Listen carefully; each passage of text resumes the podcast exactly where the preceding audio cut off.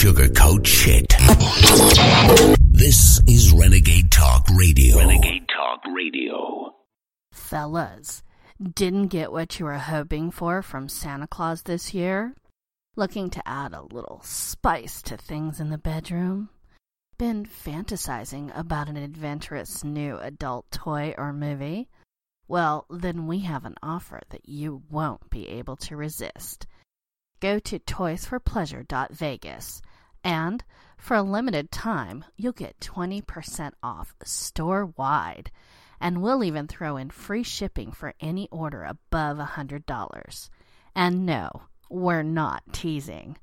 So check out ToysForPleasure.Vegas today, and use special offer code BABE69 upon checkout, and make sure all your adult fantasies come true with ToysForPleasure.Vegas today. Remember, use offer code BABE69, that's B-A-B-E-69, to receive a 20% discount on your entire order. And give the gift that Santa forgot to give this year. Boiler alert! Boiler alert! Warning.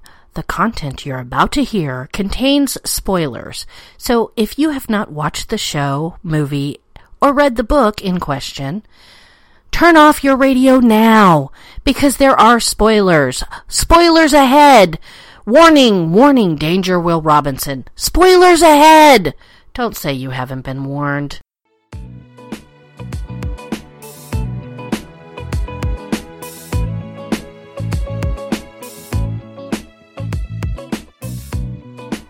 Hello, hello, hello, and welcome back, Renegade Nation. It's me, Naughty Nicole, and it's time for another Renegade Review. And this time around, well, we're focusing on a movie I expected to mostly like, and ended up, well, mostly liking. Now, I acknowledge I'm an easy mark for exactly this type of movie. When a movie opens up to lost islands, hidden civilizations, and Hollow Earth theory, chances are fairly good I'm going to be one of the first people in line.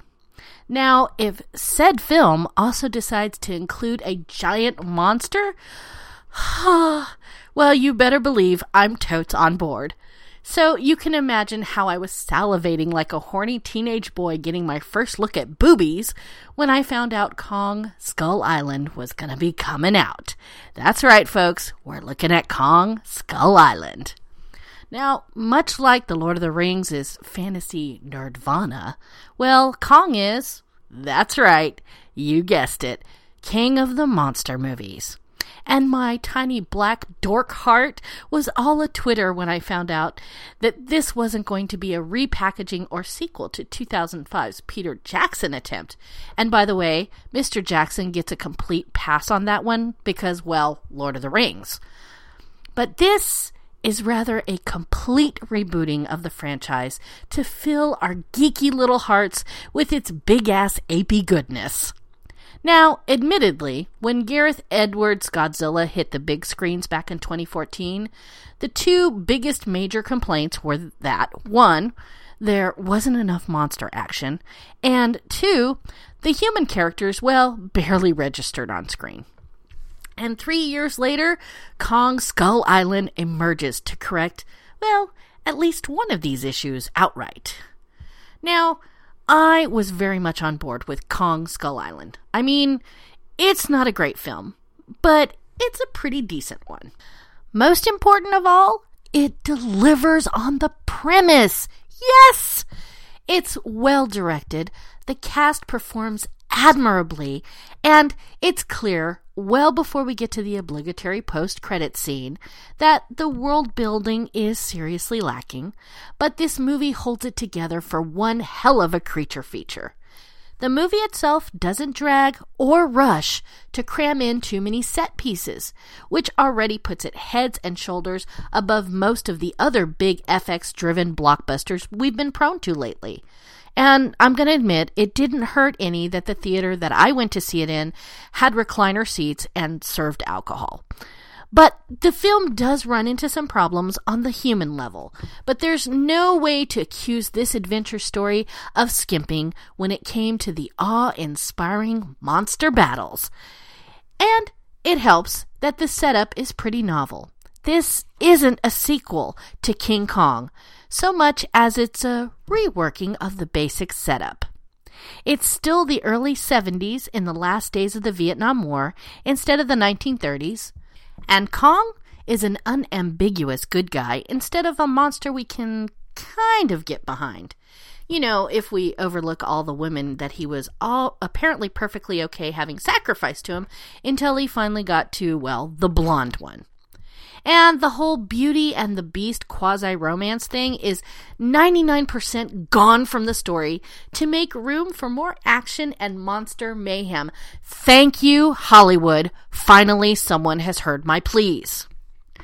So, Kong Skull Island opens during World War II, and we see two pilots, one American and one Japanese, both crash land on a foreboding remote island to continue their fight on the ground until, well, a bigger menace arrives to put things in perspective for them.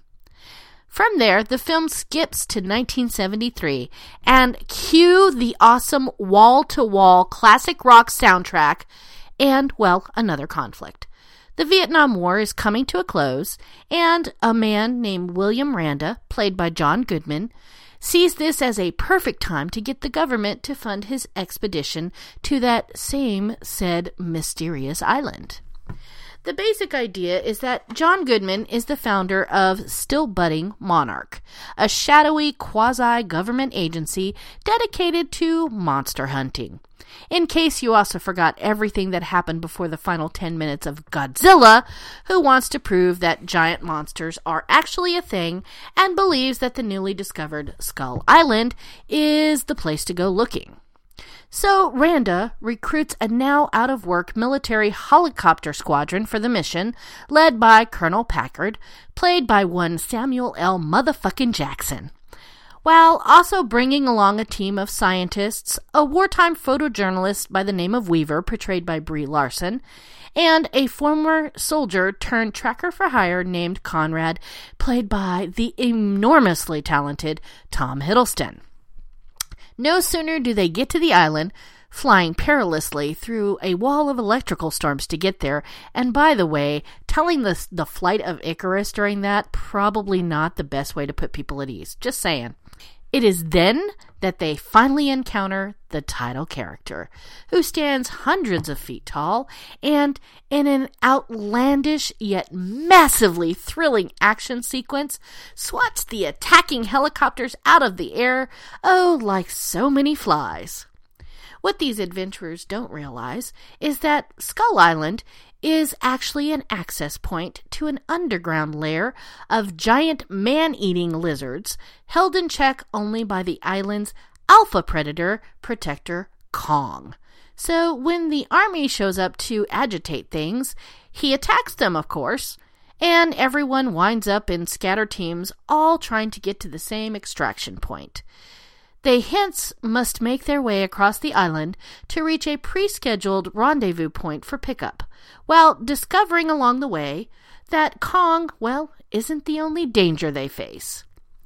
Despite the backdrop of the Vietnam conflict and the inevitable moral lessons regarding humanity's relationship to nature, and that's, by the way, personified by Larson's photographer, who begins to feel for the big ape while refreshingly avoiding most of that Beauty and the Beast crap trappings of previous Kong movies, Voight Roberts keeps a playful tone throughout the movie that's best exemplified by John C. Reilly as Hank Marlowe, who is one of those pilots who's been stranded on the island for a while, who cheerfully informs his would-be rescuers that they're not going to make it off of Skull Island alive.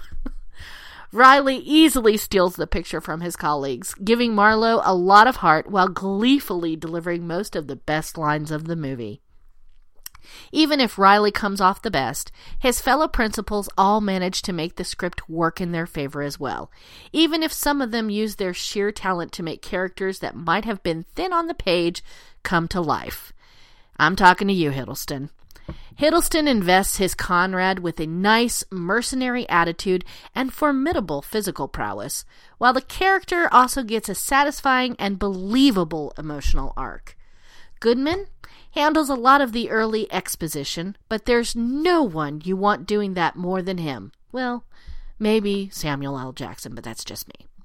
Now, Jackson takes the kind of role that he's played so many times before, and yet still finds a way to make it entertaining, even if his Packard goes a bit more over the top than the others. Supporting players like Shea Whigham, Jason Mitchell, and Jing Tian, who has already seen her share of monsters with a more substantial role in The Great Wall, all make it through without embarrassment, although a subplot involving one secondary character proves completely superfluous to the story. The main character, however, is right there in the title, and I promise you this, he does not disappoint. Clearly dwarfing all previous iterations of the beast, this Kong wanders his domain like a lonely king, content to wrest giant octopus-like creatures out of the island's lakes and wrestle with them a bit before chowing down, which, by the way, ew, it was gross. He ultimately may not be as poignant as the version we saw in Peter Jackson's 2005 King Kong, but we come to empathize with him as we learn about his lineage and that he protects the island's primitive human inhabitants from some truly nightmarish underground dwellers that Riley dubs skullcrawlers. You really don't want to know why.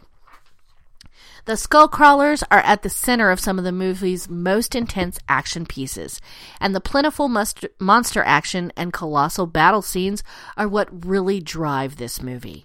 The fact that the human characters, the story, and the overall pacing and tone are all handled incredibly well is just a pleasant bonus. Above all, the movie is fun! It's hard to say whether it will linger in your memory very long, but it will keep you glued to your seat. And yes, make sure you stay until the very end because there is some post-credits business to take care of, my friends. Sorry, Godzilla, but Kong has the edge for now, even if it is apey goodness. Still, I can't deny it was a fun movie, and I thoroughly enjoyed it, even if there isn't much to it. And I can safely say that if I'd seen it when I was 8 years old, I probably would have watched it about 50 more times. Now for the things that I feel weigh the picture down, or as I like to call it, you're lucky they were serving me Guinness all night to watch this crap. First of all, the cast is way too large for a movie of Skull Island's scope and length. At one point, the film follows 3 different groups of survivors as they all try to escape the island simultaneously. Honestly, I was hoping for them to die off. Just me. The film is at its best, at its simplest. Kong kicking monster butt. Or the human heroes fighting for their lives in a boneyard filled with poisonous, flammable gas. In this way, Kong Skull Island faithfully follows in the enormous footsteps of 2014's Godzilla, in which the only 3-dimensional character was the fire-breathing dinosaur at its center. Skull Island is intended as a prequel to Godzilla and a lead-in to the eventual Godzilla vs. Kong picture, which, seriously, I'm already salivating for. In another Kong, Brie Larson's character would have served as the ape's crush and the conduit to the warm heart beneath his rugged, furry exterior. Apart from a few sideways glances, Kong doesn't seem to show much interest in Skull Island's heroine. Neither, for that matter, does the rest of the movie. Larson mostly stands around admiring Hiddleston's luxurious hair and, well, taking pictures. It's another classic example of an Oscar winner immediately cashing in on their award with a lucrative gig that is way beneath their talents. But that's okay. And there are way too many members of Sam Jackson's unit. And honestly, if you count the helicopters on the boat before they leave and the helicopters that they in turn actually use in the movie, somebody needs to do some math there. But that's just me. Anyways, there are way too many members of that military unit. At least, it's vaguely clear who those guys are and what they're supposed to be doing. The same can't be said for the woman played by Jing Tian. She shows up without any introduction or explanation in the middle of a key early scene, and then remains a main character throughout the rest of the film. It's truly baffling, seriously. It's almost as baffling as how Hiddleston's clothes remain rip-free, sweat-free, dry, and absolutely perfectly pressed. Hell, he never even untucks. I just want to know what kind of Simonizing that they used for him, because I could seriously use some of that. I know. It's that unicorn magic that only Tom Hiddleston can do, but seriously, share, dude. Seriously, somebody get Hiddleston on the phone and get me that answer. Seriously, I will pay money for that. Anyways. Also, this was a personal pet peeve. Record players. Seriously? In the Vietnam War? Radio just didn't reflect the preferences of most soldiers. The status symbol among GIs was the tape recorder. That's right. You heard me. Tape recorders. Not record players. You know why? Because vinyl wouldn't have survived the harsh conditions in Vietnam. And guess what? Most GIs wouldn't have carried them around. Cassette tapes, either brought from home or purchased on leave, were the most popular medium for music in Vietnam. The tape players were small, battery-operated, highly portable, and therefore easily carried into the field. And vinyl? Well, guess what? It breaks. And guess what? If you sit it next to something hot, it melts. On that note, anyone who has ever endured the Armed Forces Network will tell you that music, television, and movies are usually 5 to 10 years behind the popular trends. So for me, putting so much music that was from 68 to 72 made for an amazing soundtrack, no doubt. But it was incredibly distracting to purists like me. And by the way, just as a side note, the song Brother was recorded by George Ben Jor, didn't come out until 1974. Your movie's set in 1973. Get on the fucking page. Lastly, yes, there is a post-credits sequence. It will likely please hardcore fans of this emerging cinematic universe like myself, but I'm not sure that it entirely makes sense when held alongside the scene that immediately precedes it. That's right, they take a page out of Marvel's playbook to include an extra scene that connects the movie to a bigger cinematic universe. And here's what happens in that post-credits scene.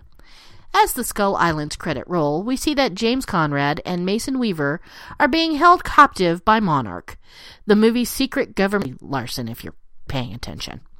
Monarch was also part of the 2014 Godzilla, and Skull Island's post-credit scene starts in Brooks and San, which were also on the island, came into the room where Mason and James are being interrogated and tell them there are more giant monsters. Really, like we didn't guess that. They show Mason and James some images of what look like cave paintings of Godzilla. That's right. And I'm going to, you know I got to do it. Godzilla! Okay, that's enough of that silliness. But also some of Godzilla's biggest enemies and allies, including Mothra, the giant moth with energy beams, Rodan, a pterodon who can fly at amazing speeds, and King Ghidorah, a three-headed dragon, and my personal favorite. The scene then cuts to black as you hear Godzilla's signature roar. Yes, my friends, this is a tease for Warner Brothers' upcoming Godzilla King of Monsters, the sequel to Godzilla, which is slated for a 2019 release. The plot and full monster roster of Godzilla King of Monsters has previously been kept under wraps, though it was announced in 2014 that Legendary, this series' production company, had purchased the rights to Godzilla classic monster trio Mothra, Rodan, and King Ghidorah from Japanese studio Toho. The post-credit scene adds credence to that 3-year-old promise, while also setting the table for the 2020 showdown known as Godzilla vs. Kong, where the giant radioactive lizard and the colossal ape will finally face off. When you see it, and that's the post-credit scenes, you tell me if I'm wrong. So to sum it up, yay Kong! Seriously awesome effects. John C. Reilly is a national treasure. Someone call Hiddleston and find out why he never sweats, or even gets wet, or even gets dirty. The soundtrack rocked, even if it's a little out of place, and Samuel L. motherfucking Jackson. In case you didn't guess it, I loved this movie. All right, Renegade Nation, catch us next time. And if you like this review, or if you have a comment, don't forget to send us a like, or post that comment for me. Got a show, a movie, or a book that you want us to review? Let us know. I mean, I'm not saying that I'm going to do it or that any of us will do it, but let us know because we want to make fun of you and mock you on air. See you next time, my Renegade Nation, on Renegade Reviews.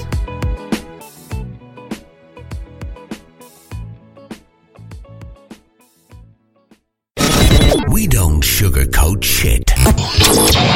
This is Renegade Talk Radio. Renegade Talk Radio.